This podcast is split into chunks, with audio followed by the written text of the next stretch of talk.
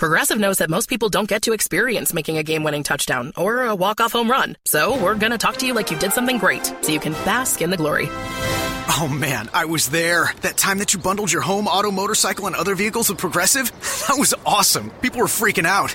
I bet you get this all the time, but can I get an autograph? If you can't bask in sports glory, at least you can bask in the glory of saving money when you bundle your home and other vehicles with Progressive. Coverage from Progressive Casualty Insurance Company affiliates and third-party insurers. Discounts not available in all states or situations. Man, let's do the hotline. Uh, Absolutely. Truitt Insurance and Bonding hotline coming on. Uh, we got uh, Ivan Maisel joining us. Uh, Ivan, are you with us? Ivan. I am. How are you? Hey, good morning, Ivan. What's morning. going on today? Uh, just uh, happy to be here. Well, man, we're Sorry thrilled that so long, you're. glad we made it. Yeah, we're thrilled that uh, that you're able to join us this morning. Uh, Ivan is an Alabama boy, and I really want to kind of get into the journey of how you got from Mobile and have gone on to just. Uh, Yeah. you're an incredibly talented writer, Right. And uh, you know, how did you kind of hook the skill up from Mobile uh, and get to where you are now? Because you have written for like the biggest names and.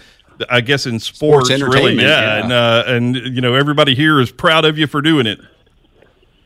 Oh, that's really nice. Uh, you know, I had a teacher at Murphy High School who gave me confidence that I could write, and then when I uh, I- when I went to college, I just w- spent a lot of time at the college newspaper, and uh, it was three weeks after I graduated, I had a job. So, I, and I just always, it's what's always been fun for me, and and uh, still interesting. Well, it's uh, it, it's got to be about as interesting of a time to be writing about sports Oh, as, wow, as I sure. can imagine. Is there anything kind of over your career uh, that you would sort of find a parallel? I mean, you you have you know really dug in on college football over the years, so uh, it's there's got to be more change than I can ever remember anyway. Oh, on so many levels. Well, that's a great point, and what I keep reminding myself as I as I tamp down the you know the instinct to be really upset that they're screwing up the sport. Man, it's is uh, I think you know well I, I just think well okay I I started covering college football in 1987, so that was 35 years ago. Right. 35 years before that, in 1952, the, the game looked nothing like it did in 1987. That's So a great point. Yeah, Just for sure. accept that, yeah, just accept that things never stay the same. They keep evolving and go with it. Well, you had a- And, Th- there uh, was a day when people were upset that there was a forward pass implemented into this this sport. Well, sure. And in the middle of the 1952 was was right in the middle of what turned out to be a 20 year battle over whether to play one platoon football or two platoon Wow, football. good And, point. Yeah, you know, right after the war, they went to two platoon because there were so many guys coming out of the service. that's interesting. And then once that worked its way through the system, all the old coaches, the, the Neylands and guys from the 20s and 30s, you know, asserted their power and said, "No, we're going back to the way that football should be played." You Right. know, that was their opinion. You know that you had to know how to block and tackle, not block or tackle. Yeah. And uh, it was not until General Neyland died in 1962 and and was therefore no longer chair of the NCAA Rules Committee that that we went to two platoon football for good. Yeah, that's interesting. You know, and, and then over the years, I guess we have had the opportunity to celebrate that one player here or there who has had the ability to, to play two platoon, right? Who can go both ways. But uh, yeah, that's a really interesting Yeah, point. I would Ivan. think it's a you know they're like a a zoo exhibit, and Yeah. before it was everybody. yeah, yeah, Yeah. for sure. That's that's a really good point. Yeah. Well, you know, if uh, if somebody was wanting, or you know, people are doing it all the time. Just the industry, your industry has changed as a writer. Uh, somebody young that's coming up, uh, maybe in high school, that's that's going to college. What would you suggest? that, You know, kind of as a career path to to getting to do what you do. Run away. Yeah. Well, I, you know, you and You I, know, we're I mean- around the same age, and uh, I'm going to tell you, you had a better run over the last 30 years or whatever than I have. So uh, I think you've done it pretty good. Well, uh, and you know, I, it, it, honestly, uh, you know, the the news business is in such a state of flux and turmoil right now, and uh, as is college athletics. But we've been in it for for 20 years, and uh, you know, the, you learn to write by writing, and I try to encourage young people to, you know, the the beauty of the internet is you don't you don't have to have a job at a newspaper in order to write. You know, the problem, of course, is is buying groceries, but you can go. There are so many things that need to be covered because newspapers don't do it anymore. Yeah, and, yeah, that's true. And frankly, know, I mean, especially with television, I mean, you know, you've college got sports. Yeah, right. And you've got. Uh, you know, got the internet has changed things too, right? With respect to just pure television. Sure. By the way, we're on the air right now with Ivan Maisel, uh, with, with, with frankly on3.com, right? I mean, and there's a point. Yeah. You've, you've had to pivot towards, uh, you know, an internet platform that allows you to do a little bit of both. Is that correct? Yeah. Well, you know, I, I'm, I mean, I went to work for ESPN 20 years ago and, and, you know, and that's when the internet was just this sort of, uh, novelty in terms of being a news gathering operation, and I had to decide to leap out of print and and go all in on the internet. And it, I thought about it for a long time, but I, you know, I finally did it because I knew ESPN was strong enough that it wouldn't fold the way that so many internet operations were folding at the time. As you know, startups were trying and not quite getting it right. Uh, uh, On3, we'll, we'll be uh, we'll have our first birthday uh, a week from Monday. Oh wow! And you know we've grown so much faster than certainly I expected, and uh, sort of gotten our established ourselves in the certainly in the recruiting community and in the NIL uh, coverage, and and I'm continuing to do what I've always done. So it it's been uh, I feel really fortunate. Yeah, it's a great site. Uh, you know, I've been I've, I've Oh, seen thanks. articles uh, posted on social media, and I've actually gone to the site several times. And I would encourage everybody to go check it out. It's got it's got some great stuff, including Ivan. Well, yeah, and I, I think at the end of the day, no matter the platform, quality is going to rise to the top, and, and you guys certainly have quality content. So, you know, this is a platform that can reach many people in many places, uh, you know, in, in, in many different media, for lack of a better term, whether it's video or written content. And, uh, you know, that, that's, that's fantastic progress in one year. And again, at a time where, you know, pick the change in college football. Is it NIL? Is it transfer portal? Is it conference realignment? I mean, you know, I- any of those would be fantastic food for any offseason. And you're right now able to just uh, hit hit the banquet of all of them here right now. Well, we don't have any choice. I mean, that's what college sports has become, at least in the short term, and uh, it's uh, it's just changed so. uh, You know, and this is where the conversation started. It's just changing so fast, and and you know, I I think what we heard in Atlanta this week from everybody from Greg Sankey on down to the players was, you know, we it's not what it used to be and it's not what it's going to be and and we're going through this sort of uh wrenching transition but everybody's just kind of got to hang with it and see where we go Yeah. Well, you know, part of uh, Ivan, really, where where we started, you know, trying to um, where you crossed my mind to try to get you on the the air was uh, I heard you speak at the end of last year at the uh, Monday mor- Monday Morning Quarterback Club. Uh, you know, we mentioned you being uh, a talented writer, but uh, you have you have written a book that uh, it, your speech on it, I mean, absolutely, it still sits with me really heavy today. Uh, I applaud you for having the strength uh, to write about it and uh, and absolutely understand the reasoning kind of that as you went into it uh, of why you were writing about it. But uh, your book, I keep trying to catch his eye, a memoir of loss, grief, and love, and is about your son Max. And please tell us a little bit about that. um, thank you for asking so our son max died uh seven and a half years ago. He was 21 years old. He was a junior in college and he was dealing with depression and mental illness and you know was away at college and we didn't understand you know how much he was suffering and he ended his life.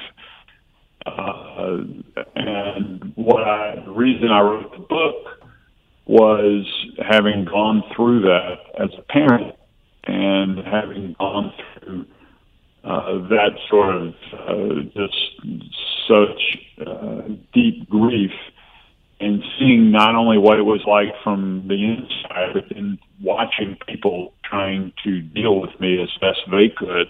Sure. Uh, whether you know, I just decided I wanted to write, explain to people, this is what this is like. Yeah. Uh, and this is what you, this is what I think you would help you deal with it when you are comforting a friend, a relative, or when it happens to you. And uh, you know, the the point being that maybe it would help people understand and and just be a, a, a little more effective in how they handle it because everybody is scared to death of grief if, if that's the appropriate way to put it and Sure.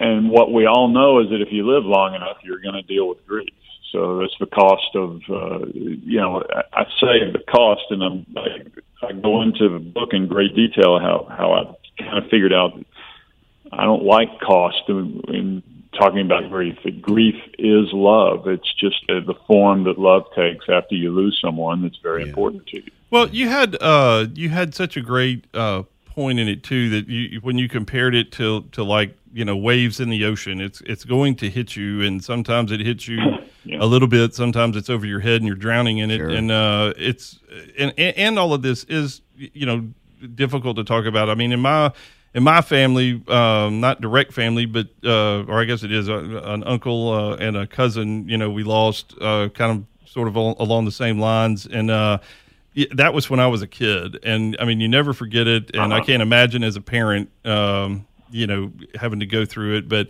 Uh, just your way of saying that it, it is a great way you want to talk about Max and uh, Yeah. you know it's uh, Yeah. you know great kid and all that and and and I'm I'm another one too like you mentioned it's it's um it's difficult for people I, I'm terrible at it when you know you go to a funeral or or anything of just trying to uh, you know all I know to do is say I'm sorry and it's kind of awkward and I, and you had mentioned that same thing and uh you, you really want to Yeah. celebrate uh th- th- I mean you hate for the for the loss you've had you still want to celebrate the person For sure. Well, you know, look, the way I look at it is uh, talking about Max keeps him present, and I'm delighted to talk about Max. And if somebody can come tell me a story about Max that I don't know, what a what a transition that is, because you know we don't have any more stories. We're not going to come up with any more stories ourselves. Right. All we can learn about him is what somebody comes and tells us. Uh, we're we're on the air right now with Ivan Maisel with On3.com, and uh, you know, Ivan, it, it, it strikes me that going through the uh, the exercise of writing this book, I, I would think would have been cathartic for you, therapeutic for you. But I, I have to celebrate for you that for those people who are going through this. Uh, in that storm where they're sure nobody on earth can possibly understand how blank I feel right now, uh, I would think that your Yeah. book is oxygen for that individual. So I want to praise you for that as well because I think that's a, a fantastic resource for people who are going through just a, an, an incredibly confusing uh, and emotional time. Well, thank you. And uh, honestly, I didn't look at it as cathartic or therapeutic. I kind of had to. I feel like I had to get all that work done before I was able to write. You know, Interesting. Yeah. yeah, to me, cathartic is uh, then I'm writing the book for me, and, Yeah. and you know, uh, and uh, and cathartic to me is here. You you buy my book, and I'm going to dump all my problems in your lap. You know, and, and I didn't. I didn't want to do that, Right. uh, and I tried not to do that as I wrote. Uh, it was just uh, this is what this was like. Uh, and the more we i just felt like the more we talk about it the more normalized it becomes and well you know, we need to make mental illness normal Yeah, I was about to- a, a, a disease I was about to say that. Uh, you know, is is as awful as that situation has to be, uh, I do think uh, like this book. If if anybody's having some issues or any of that, this is. Uh, it, it it is. There's a lot of people out there sharing this, and I agree with you a thousand percent. I think uh, mental illness, in particular with with younger uh, people right now, is a is a real issue, and this addresses it. Um, and you know, uh, I, th- I think we need to tackle that problem head on because I do think it's huge. And we mentioned a few weeks ago uh, the National Suicide Prevention Hotline. They've actually made it a three uh, digit 988. 988. right, you know, activated if it. anybody's having some Yeah. issues, uh, you know, please just ask somebody and uh, or call the number or whatever. But uh, it's uh, I I do think it's a struggle and it's going to to be ongoing. And um, and, and again. I, I can't imagine uh, one going through it and two having the, the, the internal strength to to write uh, such a beautiful book about it. Yeah. Well, thanks, but that's all I know how to do. Yeah. Well, hey, I tell you what. And- Go ahead. No, I was just going to say real quick. You know, some we are all conditioned to when we hear mental health or mental illness to to focus on the first word, and what we need to do is focus on the second word. Sure.